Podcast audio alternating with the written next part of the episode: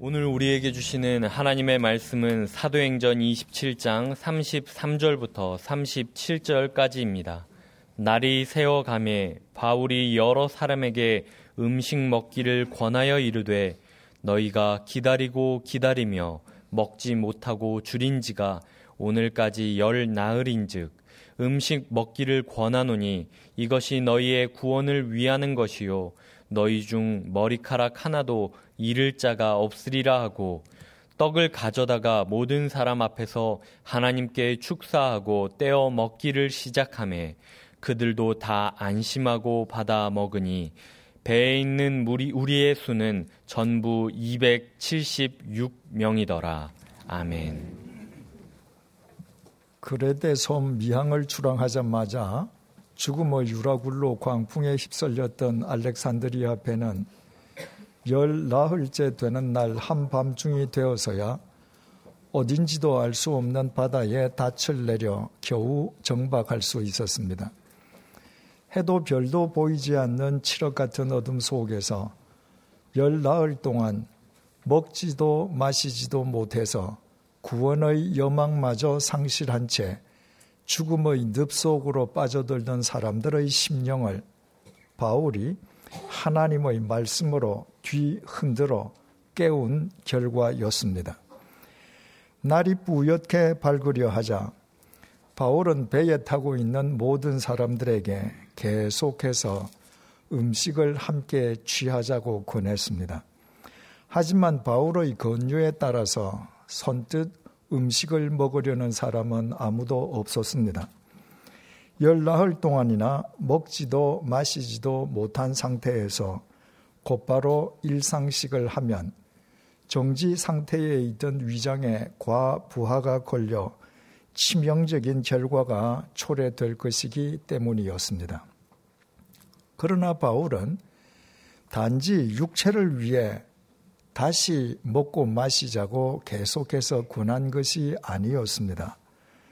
죽음의 광풍에서 살아남은 사람들이 예전처럼 단지 육체를 위해 먹고 마시기를 계속한다면 긴 안목에서 볼 때에 그 육체는 머지않아 썩어 문드러질 고기 덩어리에 불과할 것일 뿐이었습니다. 바울은 죽음의 광풍에서 살아남은 그들에게 이제부터는 하나님의 참 생명을 함께 취하기 위하여 먹고 마시자고 계속 권유한 것이었습니다. 그렇게 해야 언젠가 육체가 썩어 문드러질 때에도 3일 만에 다시 살아나신 주님 안에서 영원히 살 것이기 때문이었습니다. 그리고 바울은 빵을 취하여 하나님께 기도드린 후에 사람들이 보는 앞에서 그 빵을 조각 내어 자신이 직접 먹어 보였습니다. 사람들은 바울의 일거수 일투족을 면밀하게 주시했습니다. 열나흘 동안이나 먹지도 마시지도 않은 바울이 곧장 일상식인 빵을 취하여 먹었지만 그에게 급체와 같은 치명적인 현상은 나타나지 않았습니다. 그 사실을 확인하고서야 사람들은 모두 안심하고 바울이 말한 참 생명을 함께 취하기 위하여 빵을 먹고 마시기 시작했습니다. 그들이 먹고 마시는 의미와 목적이 달라진 것입니다. 그리고 본문은 37절에서 이렇게 끝이 납니다. 배에 있는 우리의 수는 전부 276명이더라. 짧지만 큰 울림과 깊은 감동을 내포하고 있는 문장입니다. 먼저 주어가 다시 우리로 바뀌었습니다. 우리가 잘 아는 것처럼 사도행전을 기록한 사람은 누가입니다. 바울의 2차 전도 여행 때 드로아에서 바울과 합류한 누가는 그 이후 특별한 경우를 제외하곤 항상 바울과 동행하면서 바울을 도왔습니다. 그리고 사도행전을 기록하면서 어떤 역사적 사건 속에 자신도 포함되어 있음을 밝힐 필요가 있을 때에는 우리라는 주어를 사용했습니다. 바울의 로마행을 증언한 사도행전 27장 1절에서 누가가 우리가 배를 타고 이달리아로 가기로 작정되었다고 기록한 까닭도 바로 여기에 있었습니다. 바울의 로마 행에 누가 자신도 동행했기 때문입니다. 누가는 가이사랴에서 바울과 함께 아드라 무테노베에 동선했다가 루기아의 무라에서 바울과 함께 이탈리아로 향하는 알렉산드리아 배로 갈아탔습니다. 본문의 알렉산드리아 배 속에 지금 누가도 함께 타고 있는 것입니다. 누가는 죽음의 유라굴로 광풍이 알렉산드리아 배에 몰아닥치자 18절에 우리가 풍랑으로 심히 애썼다고 기록했습니다. 헬라어 원문 스포드로스 데 케이 마조메논 헤모는 우리가 풍랑으로 격하게 요동쳤다는 말입니다. 죽음의 유라굴로 광풍에 휩쓸려 나뭇잎처럼 요동치는 배 안에서 누가 자신도 중심을 잡지 못하고 이리저리 나 뒹굴었음을 그렇게 표현한 것입니다. 죽음의 유라굴로 광풍이 알렉산드리아 배에 몰아닥치자 젊은 누가라고 해서 뾰족한 수가 있을 리가 없었습니다. 누가 역시 배에 타고 있는 다른 사람들과 마찬가지로 광풍의 피해자가 되었습니다. 광풍에 배가 요동칠 때마다 중심을 잡지 못해 이리저리 나 뒹굴지 않을 수 없었습니다. 배에 실린 화물을 모두 바다에 내버린 선원들은 그것도 모자라 배의 주요 기구들마저 모두 바다에 내버렸습니다. 배 속에 중요한 알맹이를 모두 내버린 알렉산드리아 배는 빈 껍데기와 같았습니다. 그래도 죽음의 광풍은 잦아들 기미가 보이지 않았습니다. 해도 별도 보이지 않는 칠흑 같은 어둠 속에서 누가 역시 열 나흘 동안이나 먹을 수도 마실 수도 없었습니다. 바울의 경우는 더 심했습니다. 죽음의 광풍으로 배가 요동칠 때마다 젊은 누가가 중심을 잡지 못해서 이리저리 나 뒹굴었다면 인생 말년에 접어들어 늙고 병약한 바울은 더 자주 더 많이 나 뒹굴지 않았겠습니까? 젊은 누가에게도 해도 별도 보이지 않는 칠흑 같은 어둠 속에서 열 나흘이나 먹지도 마시지도 못한 것은 죽음 같은 고통이었을 것입니다. 하물며 늙은 바울이야 두말에 무엇 하겠습니까?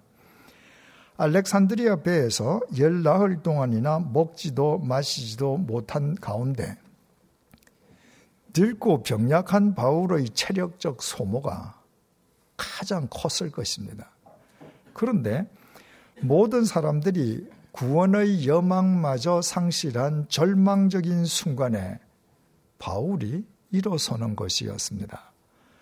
그리고 열나흘 동안이나 먹지도 마시지도 못한 사람이라고는 믿어지지 않을 정도로 확신에 찬 목소리로 하나님의 구원의 메시지를 선포했습니다. 누가는 믿을 수 없는 그 광경을 자신의 두 눈으로 생생하게 목격했습니다. 그리고 바울의 선포 이후에 전개된 일들도 누가는 주의 깊게 관찰했습니다. 바울의 확신에 찬 선포로 구원의 여망마저 상실했던 사람들의 심중에서 꺼져가던 희망의 불씨가 되살아났습니다.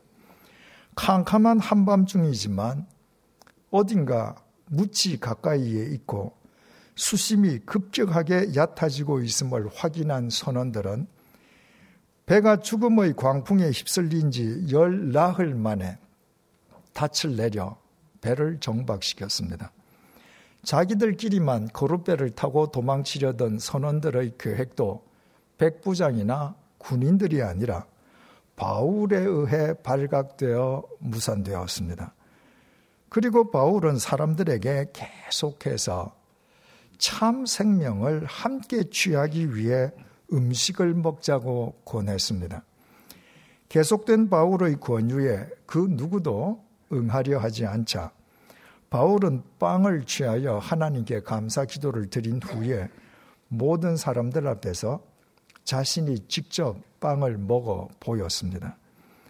바울의 일거수일투족을 주시하고 있던 사람들은 그제야 오랜 금식 끝에 곧장 일상식을 하면 안 된다는 그들의 상식을 접고 모두 안심하며 바울이 말한 참 생명을 함께 취하기 위해 빵을 먹었습니다.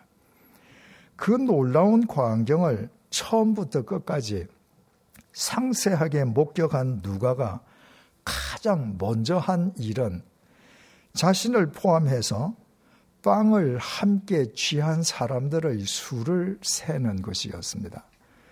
누가는 그 배의 선장이나 선주 혹은 선원이 아니었습니다. 황제의 법정에 호송당하는 바울과 동행하기 위한 승객일 뿐이었습니다. 승객인 누가가 그 배에 승선해 있는 사람들의 숫자를 알 필요도 이유도 없었습니다. 하지만 사람들이 모두 참 생명을 함께 취하기 위해 빵을 먹자 누가는 그 모든 사람들의 수를 일일이 세웠습니다. 그리고 본문에 배에 있는 우리의 수는 전부 276명이라고 기록했습니다. 그 수를 확인하고 기록하는 누가의 감격이 고스란히 전달되는 문장입니다. 바울은 사람들에게 하나님의 말씀을 선포하면서 22절을 통해 안심하라. 너희 중 아무도 생명에는 아무런 손상이 없겠다고 단정했습니다. 유라굴로 광풍이 모든 것을 삼키는 죽음의 광풍이라 해도 알렉산드리아 배에 승선해 있는 사람은 그 누구도 해치지 못할 것이라는 말이었습니다. 따라서 누가가 확인한 276명은 루기아의 무라에서 알렉산드리아 배에 승선한 사람들과 동일한 숫자였습니다. 다시 말해 해도 별도 보이지 않는 어둠 속에서 열 나흘 동안이나 먹지도 마시지도 못한 그 죽음의 광풍을 거치면서 목숨을 잃은 사람은 단 한 사람도 없었습니다. 누가는 대체 무슨 까닭으로 그 많은 사람들의 수를 일일이 세어 본문의 기록으로 하나님의 말씀에 남겼겠습니까? 2000년 전 안전장치가 미흡했던 고대 선박이 여러 날 동안 심한 폭풍에 휩싸이면 배 안에서 종종 사망자들이 나왔습니다. 갑판에서 중심을 잡지 못해 바다에 빠져 죽기도 하고 요동치는 선체에 머리가 부딪혀서 뇌진탕으로 죽기도 하고 배를 덮치는 산더미 같은 파도에 심장이 멎어 쇼크사로 죽기도 하고 허약한 체질에 먹지도 마시지도 못해 아사하기도 했습니다. 배가 전복하면 사람들의 생존 확률은 제로에 가까워졌습니다.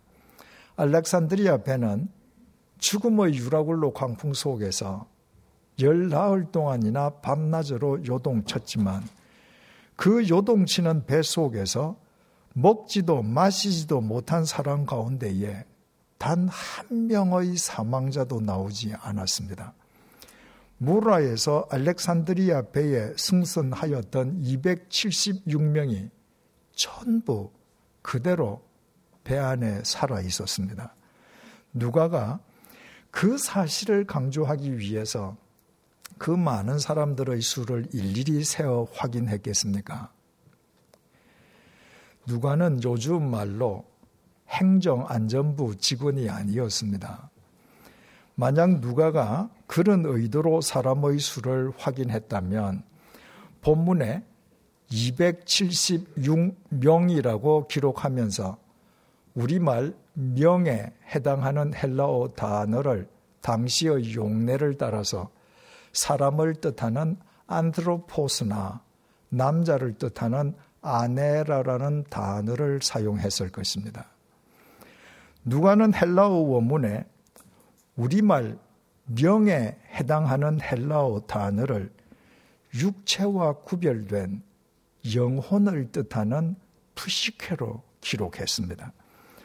본문을 기록한 누가의 관심은 276명이나 되는 많은 사람들의 육체가 죽음의 유라굴로 광풍 속에서 단 한 명의 손상도 없이 다 살아남았다는 데 있지 않았습니다. 그의 관심은 그 배에 탄 사람들이 바울과 참 생명을 함께 취하는 푸시케, 즉 영혼으로 거듭났다는 데 있었습니다. 루기아의 무라에서 알렉산드리아 배에 오를 때 인간의 죄값을 대신 치러 주시기 위해 십자가의 제물로 죽임 당하셨다가 3일 만에 다시 살아나신 예수님을 영적으로 믿는 사람은 바울과 누가 그리고 2절에 언급되어 있는 아리스타고 이렇게 단 세 사람밖에 없었습니다. 나머지 293명은 모두 육체를 위해 매일 먹고 마시는 사람들일 뿐이었습니다. 그런데 아무것도 먹을 수도 마실 수도 없는 죽음의 유라굴로 광풍을 열 나흘 동안 거치면서 요동치는 그 배에 승선한 사람들이 모두 참 생명을 취하기 위해 먹고 마시는 푸시케로 입문한 것이었습니다.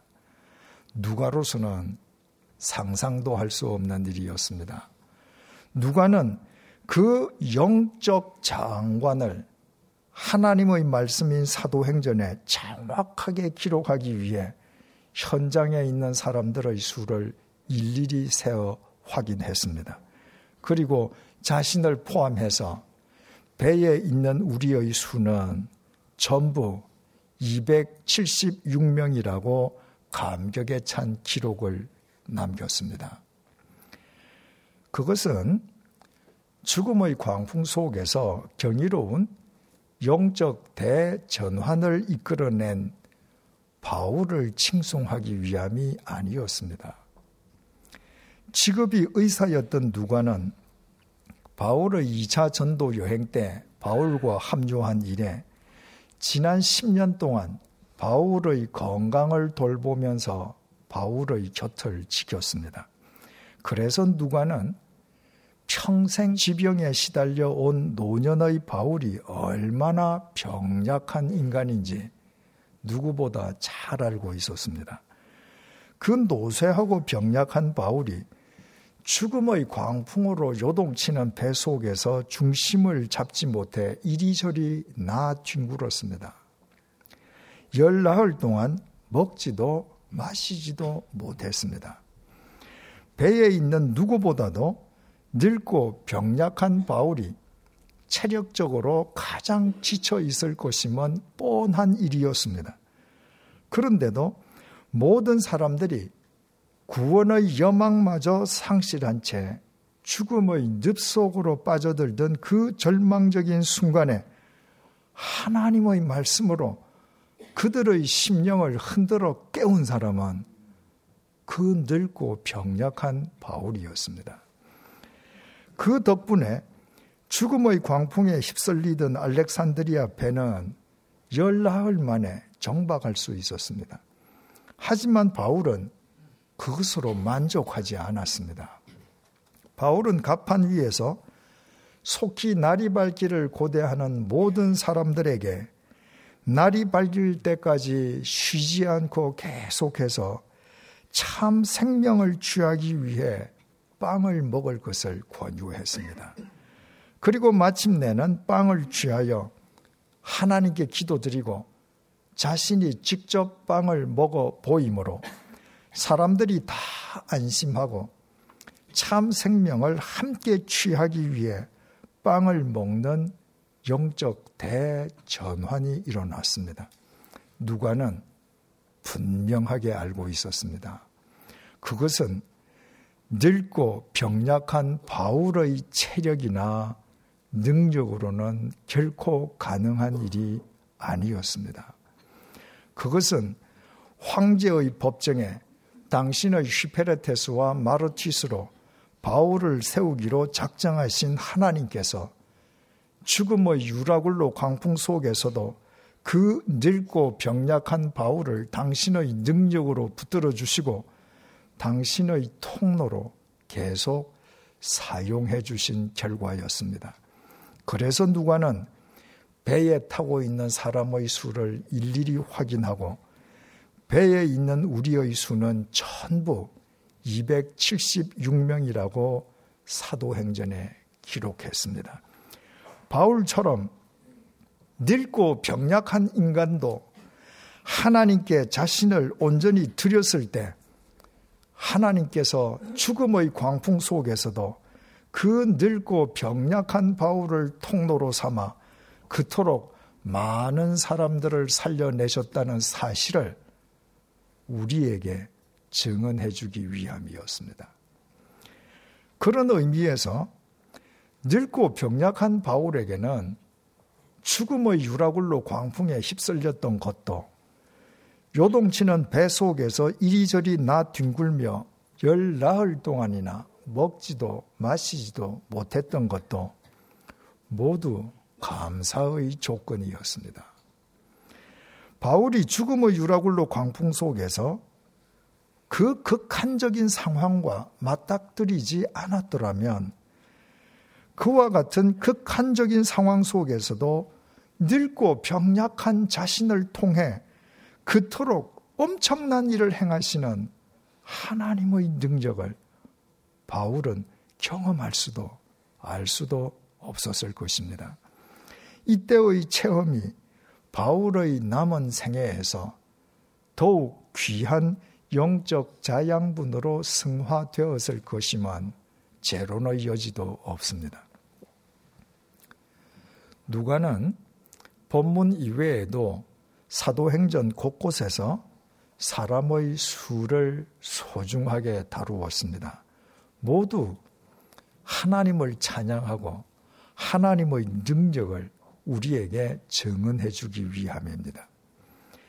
세 차례에 걸친 전도 여행을 매듭지은 바울이 생애 마지막으로 예루살렘에 올라갔을 때의 일입니다. 그곳 유대 교인들이 거짓 모함으로 바울을 고발해서 바울은 로마군 요새에 투옥되었습니다. 예루살렘의 천부장은 왜 유대 교인들이 바울을 고발하는지 이유를 알기 위해 공회를 소집했지만 바울에게는 아무 죄가 없어 보였습니다. 오히려 천부장은 바울을 죽이기 전에는 먹지도 마시지도 않겠다고 맹세한 40여 명의 유대인들이 바울을 암살하기 위한 암살단을 조직했다는 정보를 입수했습니다. 천부장은 로마 시민인 바울의 재판권을 가진 가이사랴의 벨릭스 총독에게 바울을 이송하면서 암살단으로부터 바울을 보호하기 위해 백부장 2명, 보병 200명, 기병 70명, 창병 200명, 총 472명의 로마 제국 군인을 동원했습니다. 그때에도 누가는 23장 23절에 그 군인들의 숫자를 정확하게 기록했습니다. 바울의 권위를 더 높여주기 위함이 아니었습니다. 비록 세상에서는 가진 것 하나 없이 보잘 것 없는 바울이라 할지라도 하나님께서 당신의 휘페레테스와 마르티스인 바울을 얼마나 소중하게 다루어 주시는지를 우리에게 전해주기 위함이었습니다. 그런 의미에서 바울이 예루살렘에서 유대 교인들의 거짓 모함으로 투옥당하고 암살단의 살해 위협에 시달리고 죄수의 신분으로 가이사랴의 벨릭스 총독에게 이송된 것도 감사의 조건이었습니다. 바울이 편안하게 안방에 앉아 그런 상황과 마주치지 않았던들 천하 무적의 로마 제국 군인을 472명이나 동원해서 자신을 눈동자처럼 지켜주시는 주님의 사랑을 바울은 결코 알 수 없었을 것입니다. 로마 황제에게 상소한 로마 시민은 황제의 법정에 서기까지 로마 제국이 보호해 주어야 했습니다. 베스도 총독은 황제에게 상소한 바울을 황제의 법정에 있는 로마로 이송하기 위해 10부장이나 50부장을 호송 책임자로 삼지 않았습니다. 베스도 총독이 바울을 위해 임명한 호송 책임자는 백부장 율리오였습니다. 백부장은 휘하에 100명의 군사를 거느리는 지휘관입니다. 그가 책임자가 되었다는 것은 바울을 황제의 법정이 있는 로마로 이송하기 위해 로마 군인 100명이 동원되었다는 말입니다.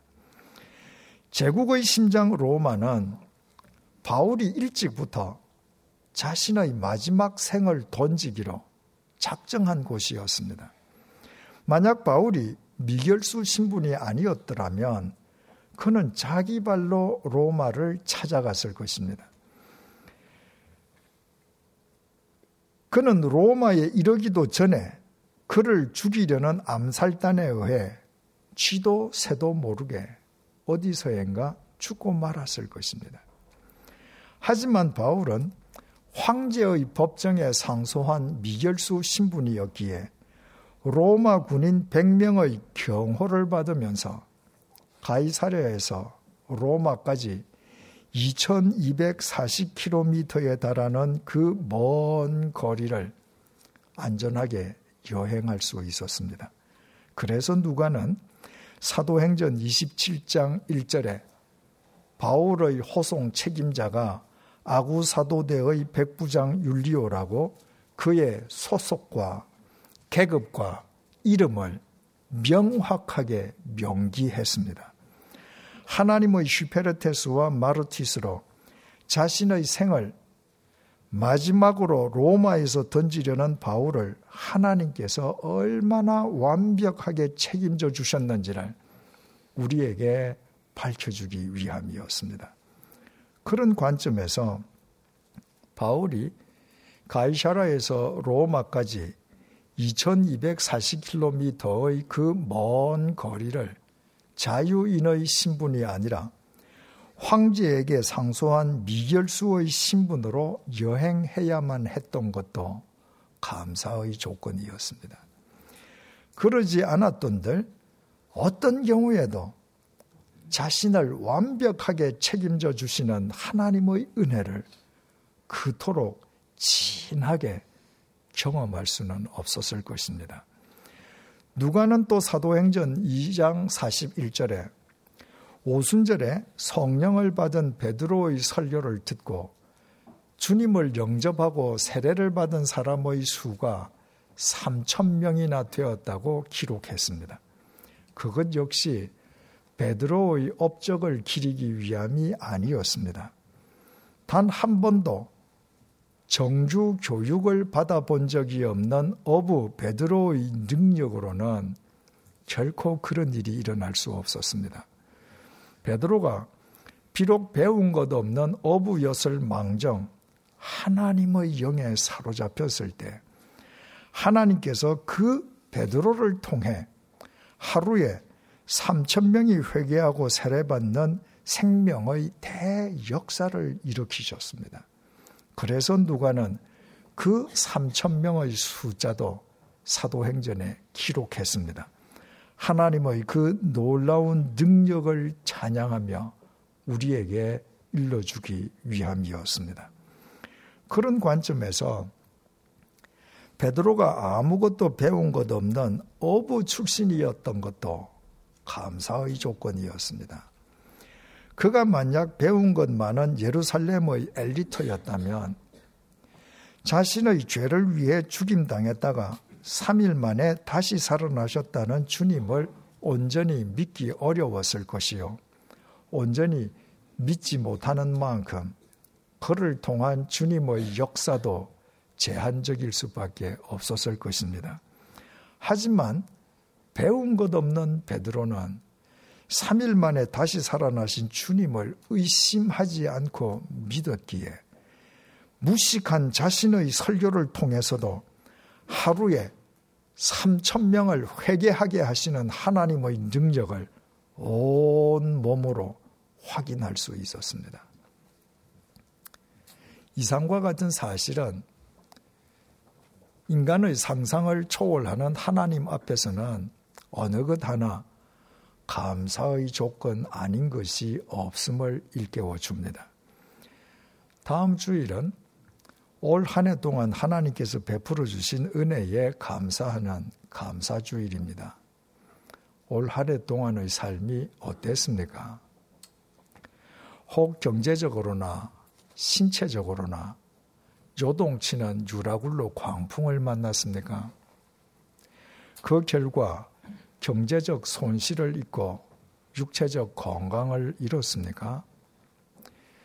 누구보다 성실하게 살았는데도 억울하게 모함당했습니까? 올 한 해 동안에도 열심을 다해 노력했지만 여전히 하는 일도 소위 스펙도 딱히 내세울 것이 없습니까? 온 마음을 다해 사랑했는데 그 사람을 잃어버렸습니까? 그래서 감사는 커녕 도리어 불평과 원망거리 뿐입니까? 만약 우리의 눈이 우리의 육체에 초점이 맞추어져 있다면 이 불공평한 세상 속에서 우리에게는 불평과 원망거리가 더 많을 수밖에 없습니다. 하지만 우리는 단지 썩어 문드러질 우리의 육체를 위해 먹고 마시는 사람들이 아니지 않습니까?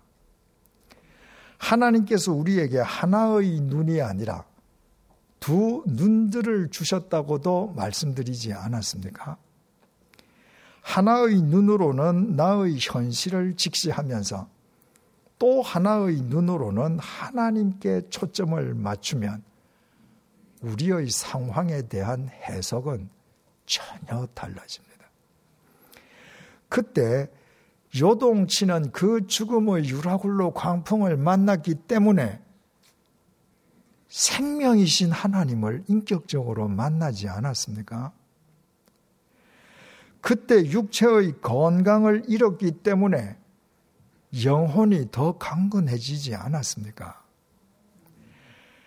그때 억울하게 모함당했기 때문에 나를 위해 십자가의 죽음마저 마다하시지 않은 주님의 사랑을 더 깊이 체험하고 이해하게 되지 않았습니까?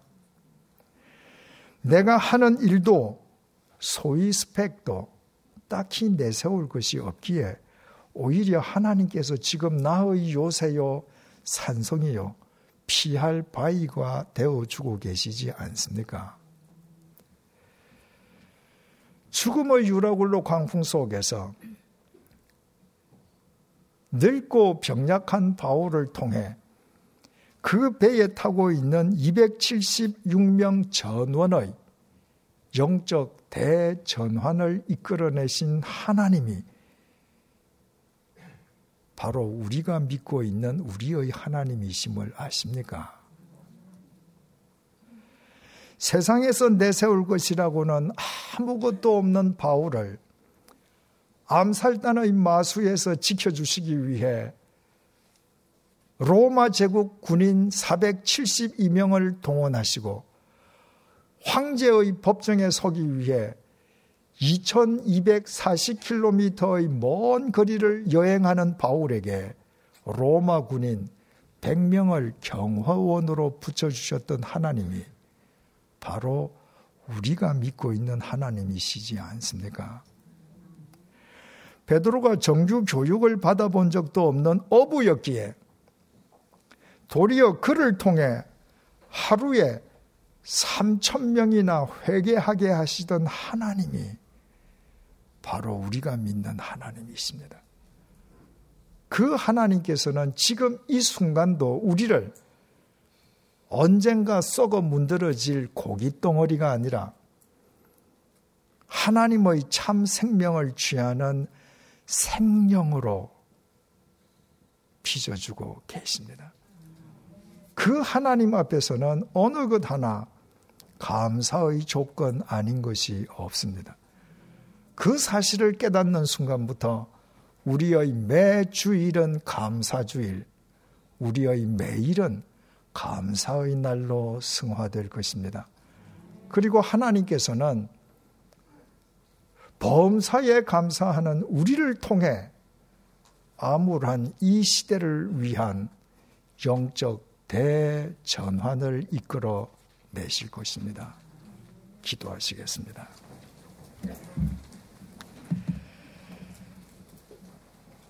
바울은 부자가 아니었습니다. 다메섹 도상에서 주님의 부르심을 받은 이후 바울은 늘 가난하기만 했습니다. 바울은 건강하지도 못했습니다. 그는 평생 지병에 시달렸습니다. 바울은 의로운 사람이었습니다. 그래서 평생 모함 속에서 살았습니다. 협박, 살해 위협, 억울한 태형과 옥살이로 그의 삶은 편안한 날이 없었습니다. 끝내는 거짓 모함에 의한 고발로 죄수가 되고 말았습니다. 만약 바울이 육체를 위해 먹고 마시는 사람이었다면 그는 자기 인생을 한탄만 하다가 세상을 떠나고 말았을 것입니다.